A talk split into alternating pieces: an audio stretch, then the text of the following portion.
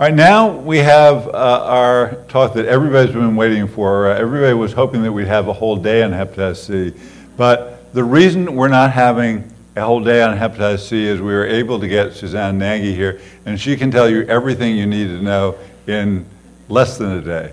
Uh, so Susanna is actually one of the most successful investigators in the field of hepatitis C. She does a lot of HIV work and hepatitis C, but she also is the current chairperson of the IDSA uh, AASLD guidelines on hepatitis C. So she is the best person to tell you what you need to know about the pathogenesis and treatment in 2017. So thank you for coming from UNC. or wherever they come from. Whatever. You know, I really don't take that personally. That's a great institution, too. And uh, as someone once said to me, you know, you're, you're your blood is Duke blue. And I said, no, actually, um, if you look at my artery, it's uh, University of Maryland red, since that's actually where I went to school. So it's actually great to be um, back in the area. And uh, thanks to everyone for hanging around for the very last talk of the day. As you can imagine, there's a lot to cover, so I'm glad we're running ahead of schedule. And, uh, and they told me I could eke out maybe more than 30 minutes to try to um, present some of this to you. You know, we're coming right off of the European liver meeting, which I thought was, was actually quite fascinating and, and, and uh, a lot of fun to be at a liver meeting, which is primarily hepatologists and GI docs, but there was a huge WHO presence and a lot of discussion um, about access and about the care continuum um, as well as eradication. And I, for a minute, was confused as to which meeting I, I was actually attending. So I wanted to just talk briefly about kind of clinical care, but then really end on what I think is such an exciting topic, which is eradication of HCV. So this is my disclosure slide. As, as uh, Dr. Masroor mentioned, um, uh, since joining the guidelines, I've given up all personal conflicts of interest, um, but do work at a clinical research institute where I have to maintain some research um, relationships as part of my job. Um, but while we have this up, I will ask for a show of hands. How many folks here are treating HCV infected patients, whether mono or co? Okay, so a lot of you.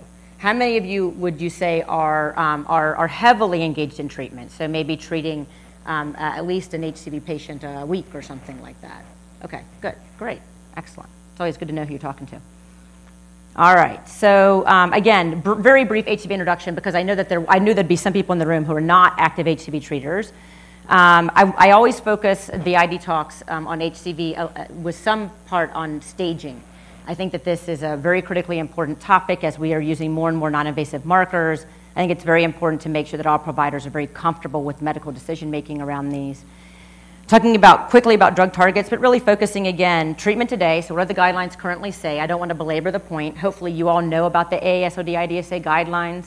Um, free online. We're about to have this really fantastic upgrade um, that's going to look a bit more like an app where you can actually click and point genotype 1 treatment experience, cirrhotic, click, and pull up um, the recommendation. So it's about to get a lot more user friendly. Um, so I'd encourage you to look at that. As you all know, it's modeled on the DHHS HIV guidelines, so an online living document, because if you put this thing in print, it is obsolete within days. Um, although we like to do that at least once a year because it makes us feel good. Um, and then I also wanted to focus, you can't give a talk in, in, in, in mid May without talking about the drugs that are actually currently in the pipeline and pending approval by the FDA sometime this summer, right? So, um, again, um, talks are almost obsolete the minute you, minute you give them. And then again, ending on something that I think is just really fascinating, which is the idea of eradication and how do we get there. And this is going to be important here in the United States just as much as it is um, across the globe. So, again, a quick update on epidemiology. So, one of the things that was fascinating about the um, the WHO report, and I'm going to show you the report, but it came out right at EASL. You see it here, WHO Global Hepatitis Report 2017, was actually did a lot of updating of the of the what they believe is the current prevalence and incidence of disease. And it's really quite different than what like I've been writing in my grants, for example. So you can see here, this is HCV. Now, this is the Global Hepatitis Report, so it really focuses on Hep B and Hep C, but I'm going to primarily pull from the, the HCV data shows you that they're reporting a 1% prevalence globally at 71 million. Remember, many grants are writing 175 million. So this is a pretty significant decrease in the estimate of prevalence um, of infection across the globe. And it's not surprising, as you can see, that there's a disparity here, depending on where you live, as to what the prevalence is. I think what's more concerning, and this map shows you the incidence of disease 1.75 million people are infected every year. So the WHO made the point to say that this is more than the number of people globally who die from hep C or are cured annually of HCV. So you cannot eradicate an infection if your new incidence is greater than the people who are leaving this world for various reasons um, uh, with the virus, right? So this is a major issue, and as we talk about eradication, we're going to talk about how the WHO is therefore focusing primarily actually on prevention. Prevention is so critical. Um, and reinfection, as we all know, is a major issue, and we'll talk about that as well. So I also think it's really important, given the number of people who work in DC sitting in this room, um, to make the point that, it's, that, that, that HCV is not just a liver disease. And I think, you know, it's, it, it, yes, it primarily causes liver disease, but we know very clearly, as you can see here um, in, the, in this panel here, that a patient with active HCV has a higher all-cause mortality um, and this is extrahepatic disease. So it doesn't, it's not surprising to anyone that patients with HCV die more from liver disease, okay? But, but this is a pretty significant difference, absolute difference in mortality. And what drives this, things that drive this are kidney disease, cardiovascular disease. We know that patients with HCV have more neurocognitive disease. This is a big deal, and we need to start making the point that this is not just a liver disease. I think something that's also very important to talk about is so the, the WHO data went through 2015, and at that time, as you can see, if you think of the leading causes, infectious disease causes of death globally, we know this tuberculosis, HIV, malaria, hepatitis, here in orange, as of 2015, had almost surpassed tuberculosis, and I'm certain, standing here in 2017, I could probably say safely that HCV is now the leading infectious disease cause of death globally. Um, and that's a major problem because it's a curable disease, a disease that can be eradicated from the face of the earth. And that's really important for us to move forward with. So, staging of liver disease. So, for those of you who are doing this, you know how difficult this can be. Um, when I was trained, I was trained that everyone got a liver biopsy, that liver biopsy was the gold standard. In fact, I was trained to do my own liver biopsies, so I'm a little bit sad that we don't do them anymore because um, my chief loved that I could actually make money in infectious disease. Um, but, but this remains something that's very, very important, right? So, this is our first question. Staging of liver disease is important for the following reasons, except, I know you guys all hate these, except, so don't forget the except part. Um, so, to determine length of treatment, is that correct or not? To determine the risk of liver cancer, hepatocellular carcinoma, HCC. To determine candidacy for DAA therapy or to determine safety of DAA therapy. So, which of these is not a reason to stage? I believe now I'm to step back, and the people in the back of the room are going to make this happen. There you go. So now we're voting. All right. Oh, they asked me what kind of music I like. I said rap, hip hop, or Hamilton. All of those are fine with me. Otherwise, it would have to be sing or something that my kids listen to. um, all right. So so interestingly, it's almost a, it's almost 25%, 25%, but most of you said determine candidacy, and that would be the correct answer in my opinion. Um, you do use it to determine length of treatment, right? So if you're a cirrhotic with many therapies, you potentially are going to either get ribavirin or have a prolonged course of therapy. You absolutely need to know this to assess risk of liver disease, of, of risk of liver cancer, because remember, once a patient has severe fibrosis, even after cure, they will go on to develop liver cancer. There's a risk of that. That risk probably lasts approximately 10 years. So I always tell my patients this is like smoking and lung cancer. You smoke for greater than 30 pack year history, your risk of lung cancer doesn't go away the day that you quit smoking, right? It lasts for about 10 to 15 years. This is the same for any patient who has severe liver disease, F3 to F4, who is cured of their HCV and doesn't have ongoing liver injury. And then to determine safety, and we'll talk about this. Once a patient has cirrhosis, you must calculate the Child-Pugh score because particular regimens, in particular PI-based DAA regimens, are contraindicated in patients who have decompensated liver disease. So that's Child-Pugh B or C. The problem with like Child-Pugh Bs is they can walk in and you would never guess they're a child, you know, Child-Pugh B until you type in the numbers and you realize that they're higher risk. They get higher exposures of that PI and there's a risk of decompensation if you give this to them. So these are critically important. Candidacy in and of itself should not be determined by stage of liver disease, at least per the AASLD IDSA guidelines. So staging still matters, and this is just a summary. I'm not going to read it, but, but ultimately, staging still matters for the reasons that we just discussed, right? So you got to make a decision about treatment, how you're going to treat the patient, and then whether or not they're going to lead long-term liver care even after they achieve cure. Um, and, and as you all know, this, the, prime, you know, the, the gold standard for a long time was liver biopsy. Um, the reason it was the gold standard is because liver biopsy can, as a whole, differentiate stage F1, right, which is minimal fibrosis, from F2, which is periportal fibrosis with uh, beginning of bridging, F3, which is bridging, and F4, which is now bridging and enough damage that you're seeing nodularity, right? Um, and that was very important back in the days where we were looking at interferon and really having to do a true risk benefit assessment. So we no longer have to do that anymore. So although many of the non-invasive markers like FIB4 and APRI and FibroSure were available way back when, we didn't use them because they weren't reliable to differentiate F1 from F2 from F3 from F4. Although, to be clear, the FibroSure report very clearly says that you can do that and that's with about 70% confidence. And as medical decision makers, we recognize that 70% confidence doesn't get you very far in making medical decisions, right? But when your question changes from can I differentiate F1 from F2, from F3, from F4, to can I differentiate patients with severe liver disease, whether it's F3, F4, or just F4, from, from non severe liver disease, these non invasive tests perform much better. So now your, your, your level of confidence in making that medical decision with these tests increases from the 70% range up to the 85 to 90 to even sometimes over 90% range, which is really why most of us are more comfortable using these, right? Although we could all, for those of you who are doing this, you all have, the, I'm sure, many stories of the patient who's, you know, APRI score is 0.4 and their FibroScan comes back at 15. One says no cirrhosis, the other says cirrhosis, and then you're scratching your head saying, what am I going to do? Um, and, and we can talk, we can certainly talk about that maybe in the Q&A and how we manage this um, in our clinical practice. So again, I've mentioned some of these non-invasive markers. Again, a non-invasive, these non-invasive markers are continuous range, right? But we pick cutoffs, like with any other diagnostic test, that optimizes either sensitivity or specificity of the combination of the two. In my clinical practice, and APRI score of zero, less than 0.3 rules out cir- cirrhosis. Um, greater than two rules in. So I kind of have my rules of thumb that I use. I always use two non-invasive markers with a hope for some general, dis- from general concordance, right? I prefer to use a FibroScan because I have access to that, plus some non-invasive serologic marker. I would, I would discourage you from using a FIB4 and an APRI score because they actually use the exact same tests.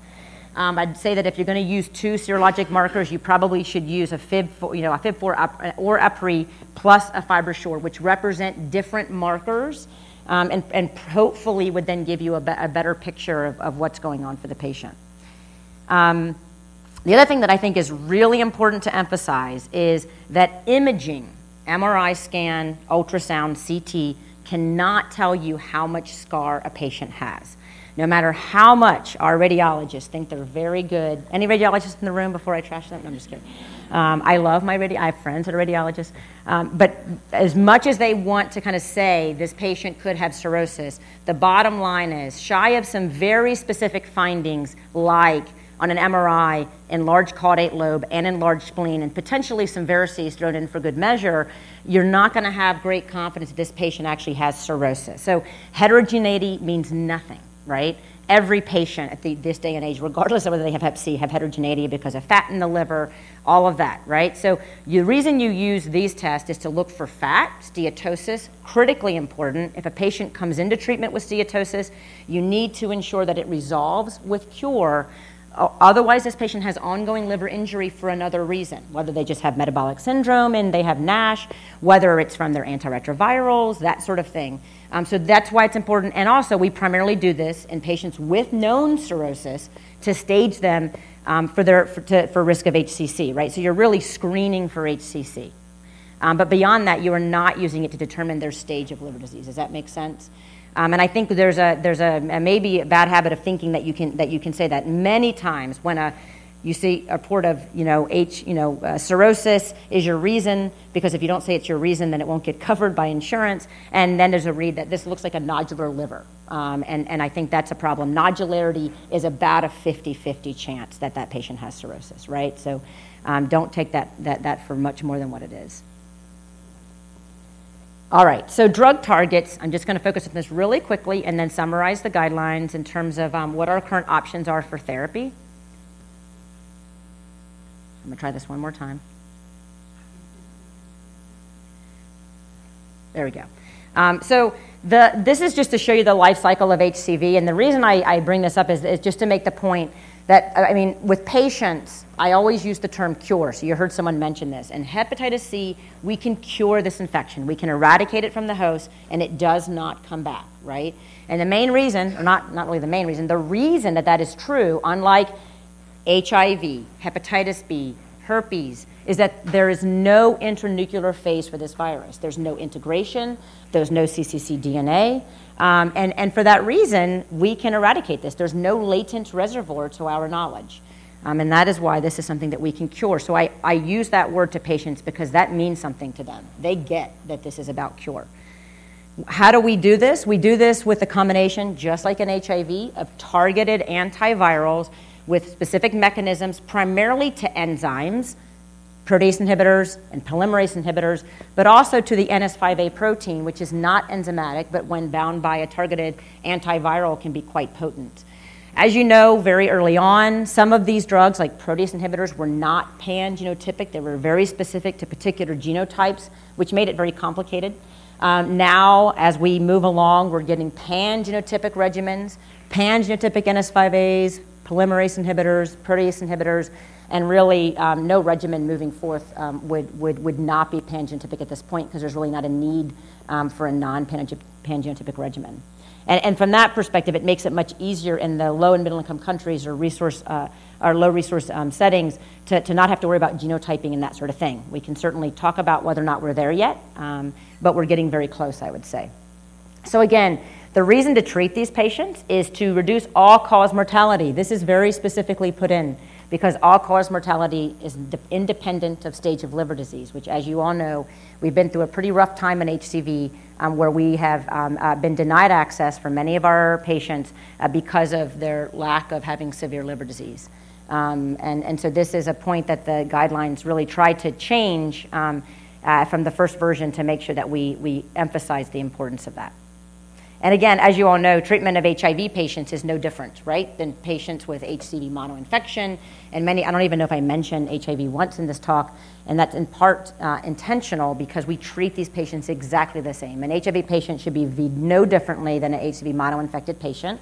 Shy of the fact that they potentially have more accelerated liver disease, they have a lot, they potentially have more NASH and NAFLD and that sort of thing, which may increase their risk a very, very um, an interesting study that came out of uh, the intramural group at the NIAID reporting that in a very small but well characterized cohort of HIV HCV infected patients, 25% did not normalize their liver enzymes after HCV cure. 25%. That argues these patients have ongoing liver injury for some reason, and those patients can't just be let go, right? Because they potentially could still be progressing. Whether that's alcohol, whether that's NASH and steatosis, it's going to be something that as providers we have to figure out before we, um, before we let them go. So these two, next two slides are meant to show, those of you who are doing this know this. Those of you who aren't, just to show you that this is increasingly simple. So this is a summary that if you had a genotype 1 patient that came into your clinic and they wanted treatment, whether they had never been treated before, had previously failed a PEG-RIBA um, experienced regimen, you can see here that you can achieve um, over 98% cure um, with many regimens, um, all of which offer 12 weeks of therapy, um, one potentially eight weeks in a very uh, in a, in a subset of patients. Um, and you really can't go wrong. So, this is like the slide that you saw earlier. There really is no wrong answer here. Um, I'd like to tell you that you actually have a choice in choosing these. As many of you know, the choice is frequently made by the insurer, not by the provider in this setting.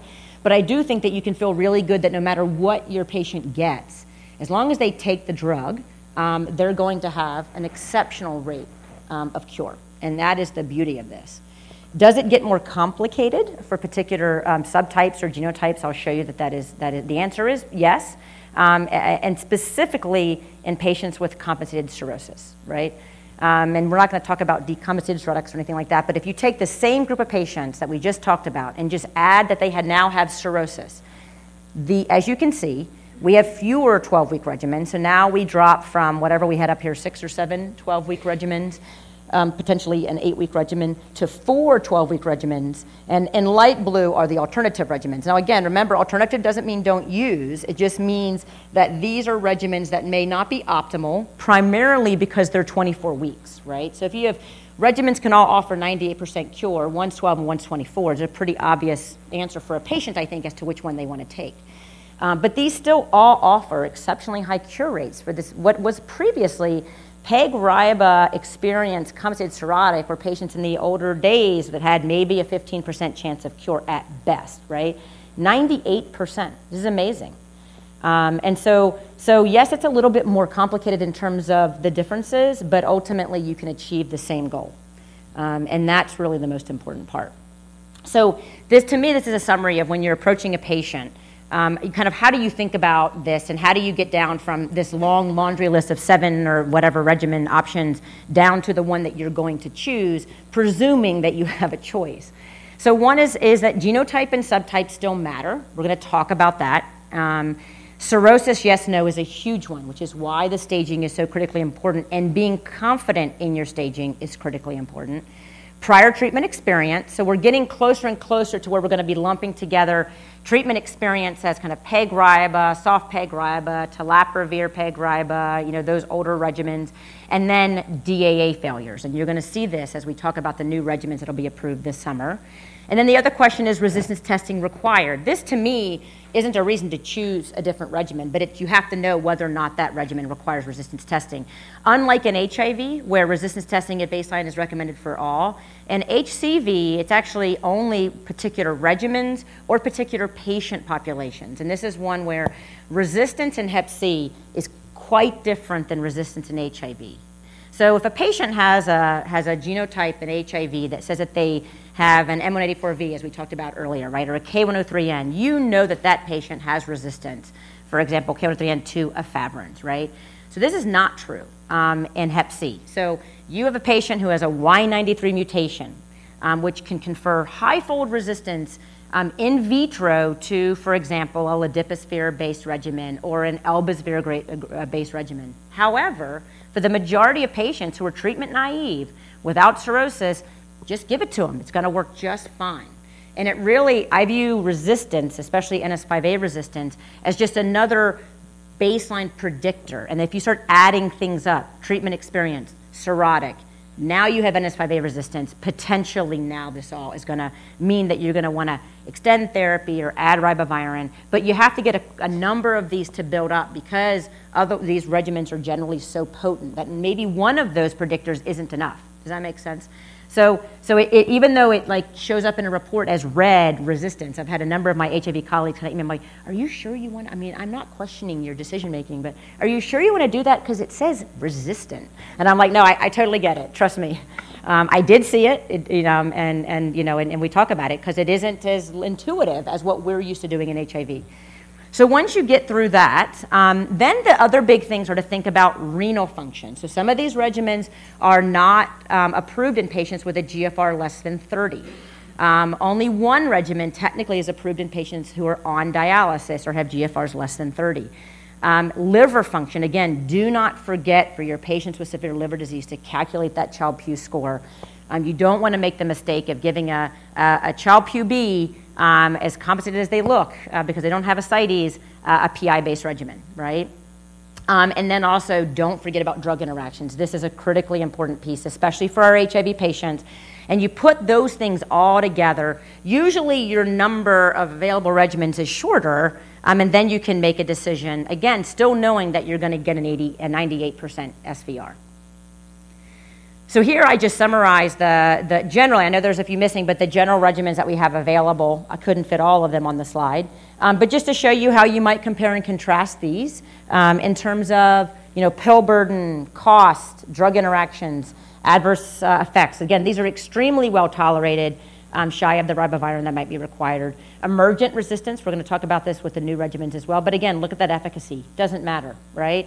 Um, what is important to look at here is that if you want, have a patient with CKD, so GFR less than 30 or end-stage renal disease, then you're going to be looking at using the elbasvir regimen. Um, Uh, or potentially, if for some reason you can't use that, which would be a little bit odd, then potentially the, the PROD regimen. And then it shows you that for the severe liver disease or the decomps, you're looking at the NS5A slash uh, soft combinations because that's where you have safety and approval, right? So, um, so you have, again, some of the things that you might consider that would lean you one way or the other. But it certainly is great to have all of these options. So again, with genotype 2 and genotype 3, so 1, 4, 5, and 6 actually have, a, 1 and 4 have a lot of options. 5 and 6 have fewer, but genotype 2 and 3 have been the, some of the more interesting, and really 3 has become the real challenge, and as I'll show you. But for genotype 2, we, we have one recommended regimen. It's sofosbuvir velpatasvir, and that is because it, um, it, it, really is, it was superior to the prior standard of care, which was soft sofosbuvir. Um, and then daclatasvir and sofosbuvir dropped down to an alternative, and that was primarily many reasons, but, but you know, this, we just have less experience. There were fewer patients represented in the trials, um, and uh, we don't consider cost in the guidelines, but obviously it's a more costly regimen. And, and really, this is quite, quite an exceptional regimen in genotype 2 patients.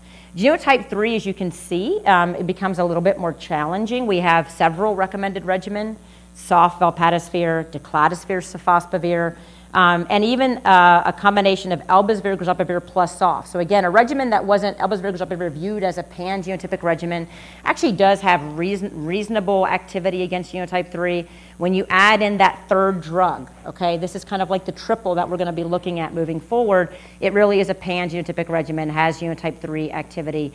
Um, and so you have multiple options, although likely the cheapest and the one that's supported by most insurers um, is going to be the soft velpatasvir. Although I've had insurers that, that actually prefer soft, depending on what they've negotiated, which, as you've heard, is um, completely opaque, and we have no idea uh, what, what people are paying for these. So, so it's been great because initially for genotype 3, we really had no options. And in fact, as you know, we have an epidemic of acute hepatitis C going on in this country. It's, very, it's quite devastating.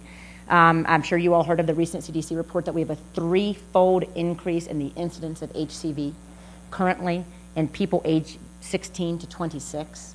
Um, it's devastating because of a new epidemic um, of the transition from opiates, um, prescription opiates, to heroin in, in young people. Um, and, uh, and, and, and in our area, what we're mostly seeing, believe it or not, is genotype 3, as if we have kind of selected out um, for this genotype because it's a little bit more difficult to treat. So, question two, and this one, I don't, you know, this one's a bit tougher. Um, all of the statements are true except, okay, it's another except question, don't shoot me. Um, for genotype 3, um, the new regimens that are pending, that are going to be approved this summer, are they non inferior for genotype 3 as compared to Daxoft in treatment naive patients without cirrhosis? Are they non inferior to soft val? So, are these going to be non inferior to um, and equal to the current standards of care. Um, is efficacy in eight weeks going to be something you can do in this population? Has someone actually hit the hit that mark? And does the Y93, which some of you may know is kind of the, the, the big problem for genotype 3 current regimens, including soft val, um, is it going to remain a predictor of treatment failure moving forward? So we'll see what you guys think. I am not throwing away my shot. I am not throwing away There we go. My five-year-olds love this. Although there are a few words we have to sing over. the best part is my husband and I make up different words to sing over, so then they correct us. Those are not the right words, mommy. All right, sorry. All right. So, so except, so you guys got it. So the Y93 will no longer be predictive in and of itself. So the majority of you got this correct.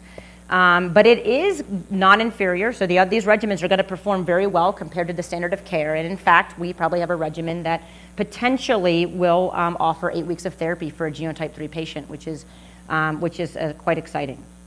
So I want to summarize some of this. I know that you guys at most people at, at this many bar graphs just start to sh- you know shut down and think about other things. Um, like the rainy day outside. But I, I put these in mostly to make a couple of points just big picture to compare and contrast where we're going. I feel like when new regiments come everyone's like this is it right? It's like 100% in eight weeks. It's going to be amazing. And, and generally that's true but there are some things to kind of set the kind of set the boundaries on where potentially we may see this go so one of the regimens is glecaprevir, which is very hard to say, pibrentasvir. So GP, which we say um, is a little bit easier to get out. Um, this is a regimen that is coming forth. It is a fixed dose combination, what I call a nuke sparing regimen. So, does not have a nuke, it's a dual treatment, which I think is very interesting. This is in non cirrhotic patients, um, and you can see there's a lot of patients. They looked at eight, which is what you see in the blue bars, versus 12 weeks, very potent regimen. Treatment naive and experienced, they did not have DAA failures. So, if there's going to be a take home point here, I would argue that when you're looking at eight weeks for this regimen, um, uh, you, or even 12, we're not talking about DAA failures, in my opinion.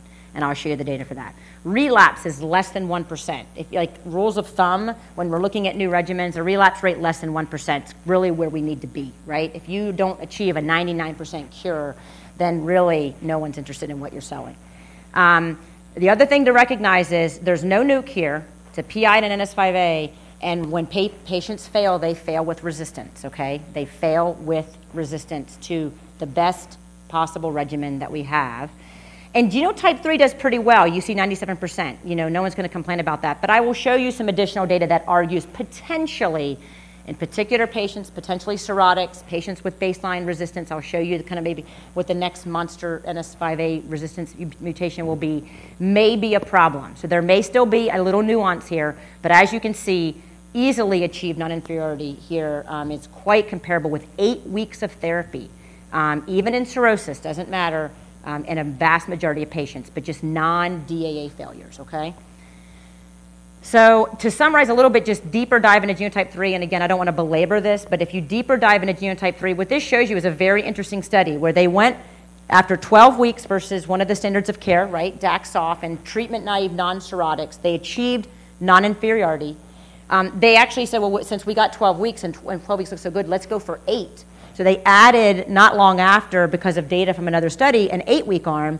And you can see that this is non inferiority. But the one point I would bring home is you can see here that there was a 3% relapse in the eight week arm versus a 1% relapse in these arms. So there were more relapses, no doubt about it. I mean, this is the bottom line. The risk of shortening therapy is always going to be at the risk of relapse for some of these patients. Um, and where did that happen? Primarily in people had, that had this baseline A30K. And you can see that when patients failed, if they had an A30K at baseline, many of them then acquired a 193, which significantly increases resistance, right? So, so, so again, fantastic regimen, but in genotype 3 in particular, we may have some things to think about to truly optimize these patients. Because if you fail with resistance to this regimen, it's going to be a little bit scary thinking about how we bail them out, right? And, uh, and so, so it'll be interesting to see what the FDA says about this. I think the other thing to think about with this regimen is if a patient comes in, you're going to see this with the DAA failures as well.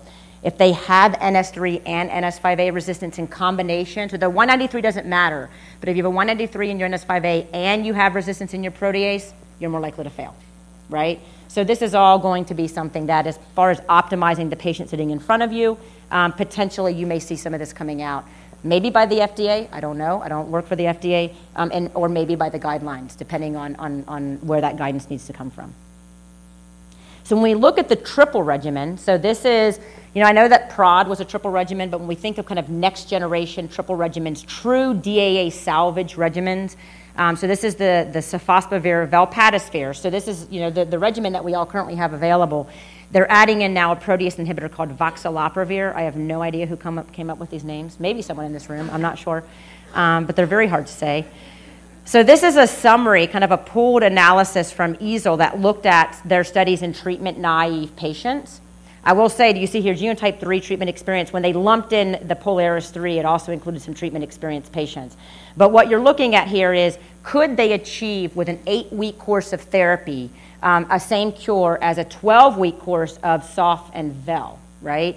And what you see here is, in fact, they failed non inferiority. It actually, eight weeks of this triple regimen did not meet non inferiority criteria as compared to 12 weeks of SOF VEL, which is a current standard of care. The question is why? And this is very interesting. 3.8% relapse, the vast majority, 14, I believe it was, were 1As. Um, so there's a 1A problem with this triple regimen for eight weeks, right? Not for 12, for eight weeks. So you saw that GP looks really good for eight weeks for kind of non DAA salvage regimen, kind of a first line treatment for the vast majority of patients. Here, it looks really good, but there's a major 1A problem. And so I don't know how this goes down. Potentially for 1As, it gets 12 weeks. For others, it gets eight. I have no idea um, what this looks like. But this is, this is, in fact, an issue for this regimen in terms of getting an across the board pangenotypic eight week approval, I think. Um, and then when we go to DAA failures, which to be fair is a lot of what we're looking for, right? I mean, what we really, we have a ton of great options for treatment for standard patients. What we really need is those few. They're few and far between, but we all have failures if we're doing this in our clinic. Um, and this is where we really need a lot of help. This is where I think the unmet need is, right? DA failures. So the GP regimen is pretty early in their, in their, in their program for looking at DAA failures. But as you can see here, um, 12 versus 16 weeks, they were around 90% SVR. Okay, so this is for many of us, I guess if it's a salvage, it's a salvage. 90% should sound good, but we need to cure these patients. Um, and so, you know, whether, whether this ends up being that there needs to be an addition of ribavirin or something, I think it's going to have to be figured out. And again, if patients came in with dual resistance, because if they failed a prior regimen like elbasvir or PROD, where they have NS5A and NS3 resistance, 55% SVR with 12 or 16 weeks. So I'm, I'm not sure where this ends up as a true salvage regimen just yet, but it looks like it's not going to be necessarily as easy as, as we thought it was going to be for such a potent regimen. Now, when you look at the triple, again, this is now one more drug added in. This is another pooled analysis of DAA failures where the vast majority had some resistance, only 17% had none. You can, in fact, see that um, they actually performed very well. They only they had a 1.6% relapse, so it's better, although not less than 1%. And in fact, if you look at the Polaris 1, all of their failures were actually cirrhotics. So you could foresee a situation where, you know, cirrhotics get 12 weeks plus riba and everyone else as a salvage for DAA failures gets 12 weeks. So I would argue we kind of see a salvage regimen coming up and we see a great eight week kind of first line regimen coming up and where they go, where each one goes on the other side is, is a little less clear to me, um, to be honest with you. Um, that being said, clearly we're going to have some other options, um, and everyone's talking about a GP plus SOF regimen. I don't think I don't think that'll ever happen. But um, so, question number three, and now just to get into the elimination plan. Um, as we talk about this, so the five core interventions for hepatitis elimination include all except injection safety, blood safety, Hep C vaccine, testing services, and treatment. So this is based on that um, WHO elimination plan that I showed you earlier. Oh, there we go again. Oh, there we go. Good thing my kids aren't here.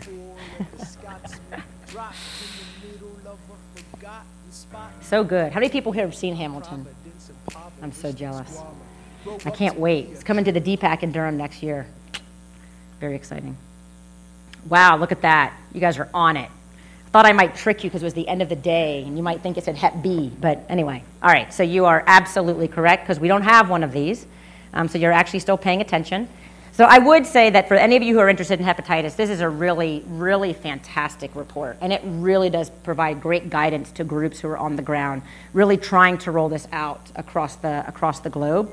Um, I just want to highlight a couple of things and bring in some data that we've recently seen as to maybe how this could work. So, again, one of the biggest things in low middle income countries is understanding the epidemiology. In some countries, we have no idea what the prevalence of hepatitis C is. We have no idea how people get the disease because there's no IV drug use in that country, for example. And I'll talk to you about some of these differences. It's screening, it's diagnosis, and then obviously it's prevention. So, as you know, and as I just said, we are in the setting of an epidemic in the United States where our primary risk is people who inject drugs, right? Of that 1.75 million new infections. But if you look at where does new HCV come from in low and middle income countries, unsafe healthcare procedures. So, as many of you probably know, in many parts of the world, it's not IDU, it's, it's, it's not sex, um, it's because of practices within hospitals and healthcare centers of reusing syringes, multi-use vials, that sort of thing, right? This is a big deal. So when you think about who would you target in another country, you potentially would target people who have access to healthcare, people who work in healthcare. In low to middle income countries, people who work in hospitals have significantly higher prevalence of hepatitis C um, because they are exposed um, quite regularly. So this is the, the kind of five core interventions, and as I mentioned, four focus on prevention. Prevention, prevention. We've got to get the 1.75 million down, and then the other rep looks at testing and treatment. This shows you the cascade of care. They make the argument, the WHO makes the argument that you've got to affect every part of the cascade. And as of 2015, this is where we are. It's, it's I mean, it's a very impressive you know, job that I think is ahead of those people who are doing this sort of work on the ground. Um, uh, diagnosed, we have a 70% gap. Started on treatment, a 73% gap. Um, but the bottom line is, as you all know, um, humans are the only host for this virus, and we could truly eradicate this if there was an effort globally and an interest in making it happen. We have the tools. Um, the question is, do we have the will, um, both politically, monetarily, et cetera? Um, I'm just going the point of this is to show you that modeling in almost every country suggests that if you not only prove the efficacy, but efficacy and access, you do get to eradication in almost every country. Okay? Um, and then the point here is to say, again, this summarizes the things that we're talking about. I just wanted to use this to summarize that. As you all know, reinfection is a major, major problem. It's not just in our IDUs, but it's also in our high risk individuals in our HIV clinics, and particularly our HIV positive MSM. Um, so if you look at some of the reinfection rates that have been reported at CROI, et cetera, we are looking at numbers that are sometimes 21 per 100,000 persons. This is exceptionally high rate. So how do I spend my last visit with my patients that we've just cured? It's hammering into them that they can get this again and again and again, and that there has to be a change. Some of you probably saw at CROI the data from the Amsterdam PrEP clinic that in HIV negative men coming in for PrEP clinic, 3% prevalence of hepatitis C. That's exceptional. We thought that this was mostly an HIV positive um, you know, MSM issue, but this is not. Um, so it also is for those of you running PrEP clinics is, is knowing that you need to test, screen, and educate about the risk of hepatitis C in your MSM. This is a critically important issue for us. So I will end on what I believe is a highlight um, that came from CROI. So the Athena cohort, you all know in the HIV world, right? This is out of the Netherlands. Of course, the Netherlands have been way ahead of the game for a very long time in terms of risk reduction, um, safe needle use, all of that. And what they showed is in their very small country and their very well contained cohort, that when they expanded access for HCV, um, opened up the floodgates, said that we will no longer limit access based on stage of liver disease, they have gotten to a point of 70% eradication in this cohort in their country. What does that mean? When they looked at their risk of reinfection or incident infection, really, in that period of time between 2014, their, their, their expansion happened in November of 2015, to 2016, they cut their incidence rate in half. This, to my knowledge, is the first proof in, in, in people um, with HIV and hepatitis C um, of treatment as prevention. You drop the rate in your cohort to 70%, and you can cut in half your incidence rates, right? So this shows you that this can work, and it can work on a larger scale if we have the will and the way. Um, so summary slide is basically global burden, leading cause of death globally. It's very important. Um, DA, th- DA therapies are effective and are a critical part to this, but prevention is key. And as providers, PrEP, and in people treating Hep C, we have to remember that reinfection or risk of infection is exceptional. That's our burden to carry in terms of educating our patients. And I'll stop there.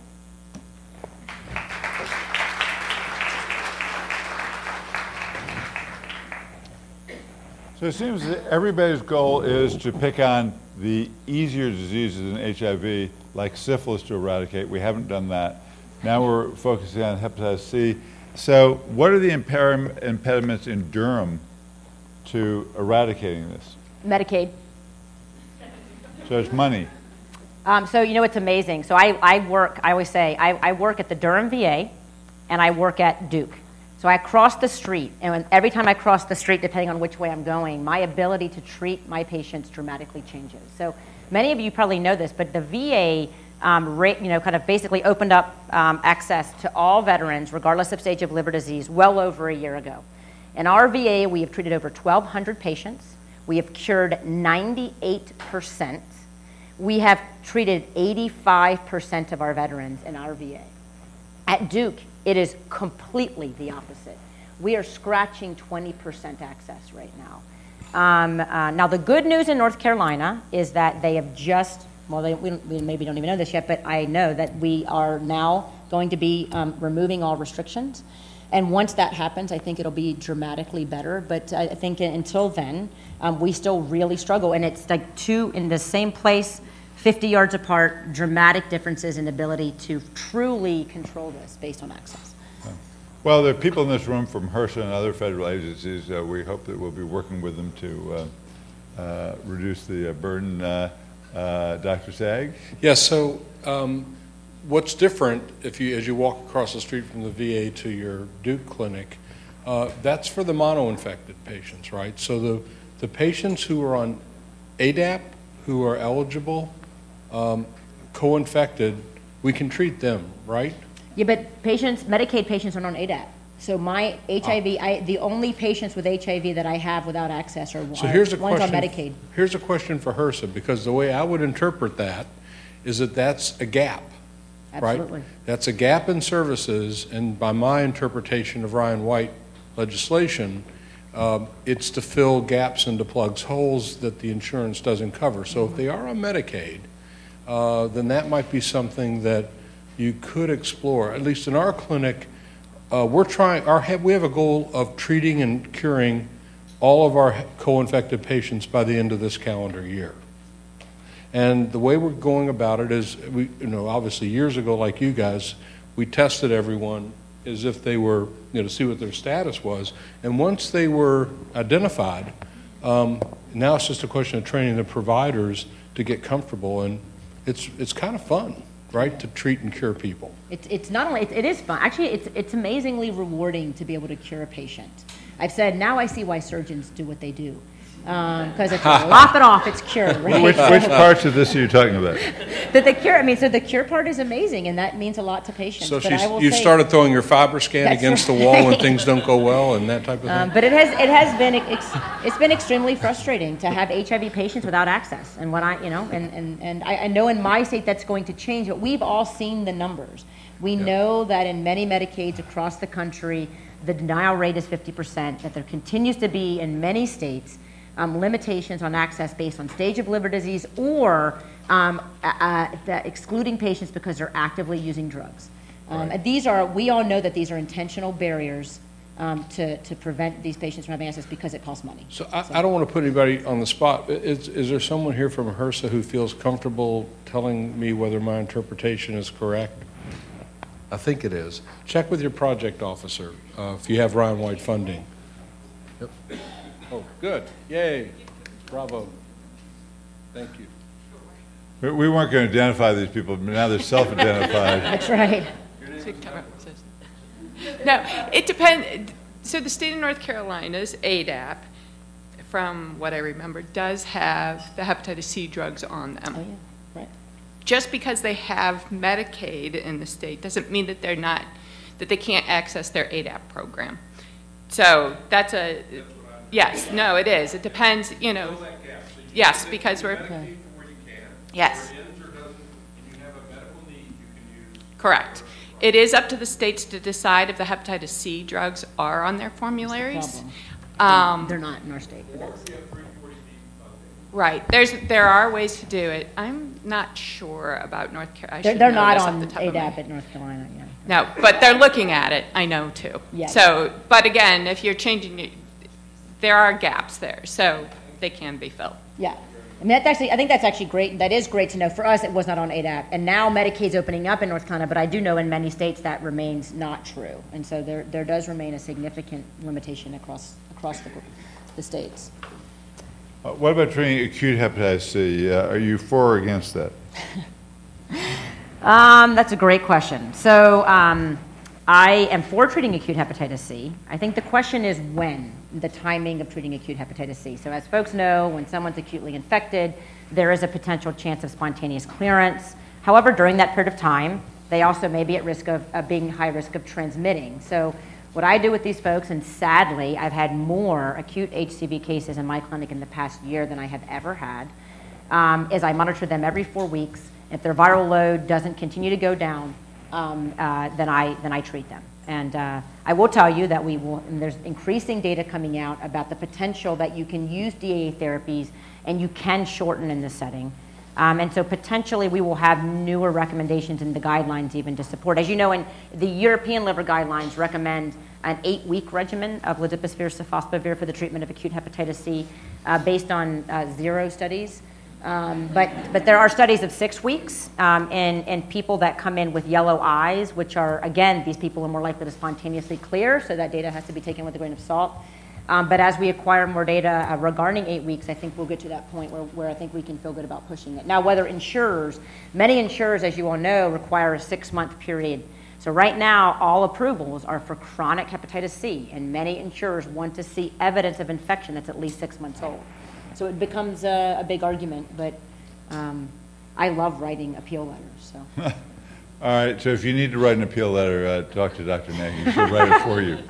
Um, What about genotype 3? Would you wait for the newer drugs? You know, to be honest with you, as you just saw, we're not getting any better at treating genotype 3. Um, we potentially can treat it in a shorter course of therapy. Um, but I don't necessarily know that if I had a patient who was treatment naive, um, that I would wait, uh, to be honest with you. I, I mean, I think the current therapies are fantastic. As I mentioned, what they're bringing is the potential for salvage. Um, so those are critically important patients, or the potential for shortening therapy, but that doesn't change the SVR. And, and in your clinic, what do you actually do to assess uh, the stage of uh, fibrosis? Do you do FibroScan and FibroSure, or do you have a policy? Yeah, no. So, so I, um, I, I, I do APRI score and FibroScan.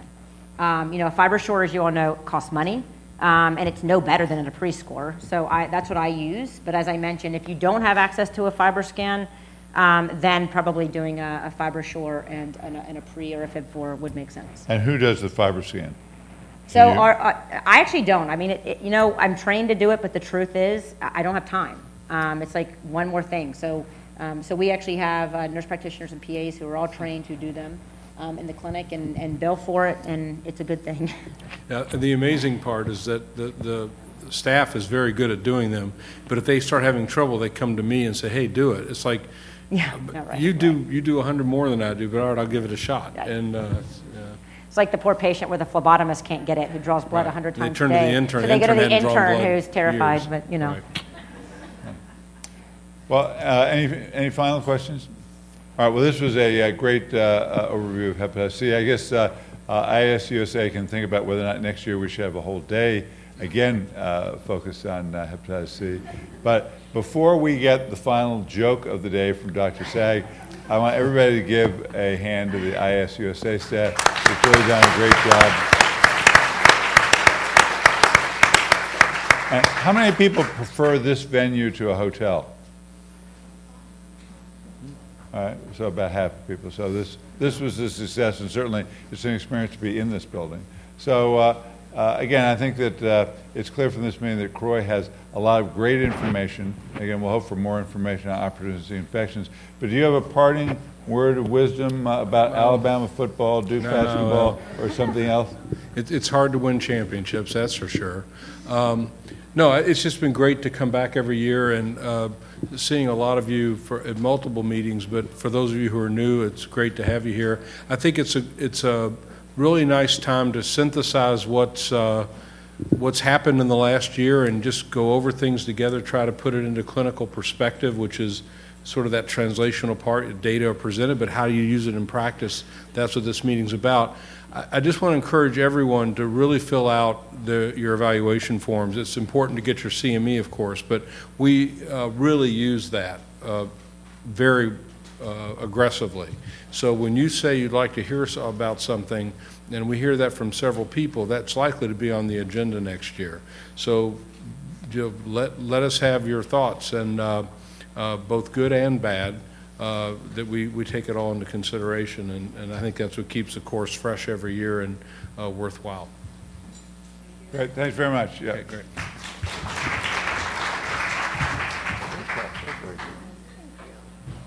You can never tell.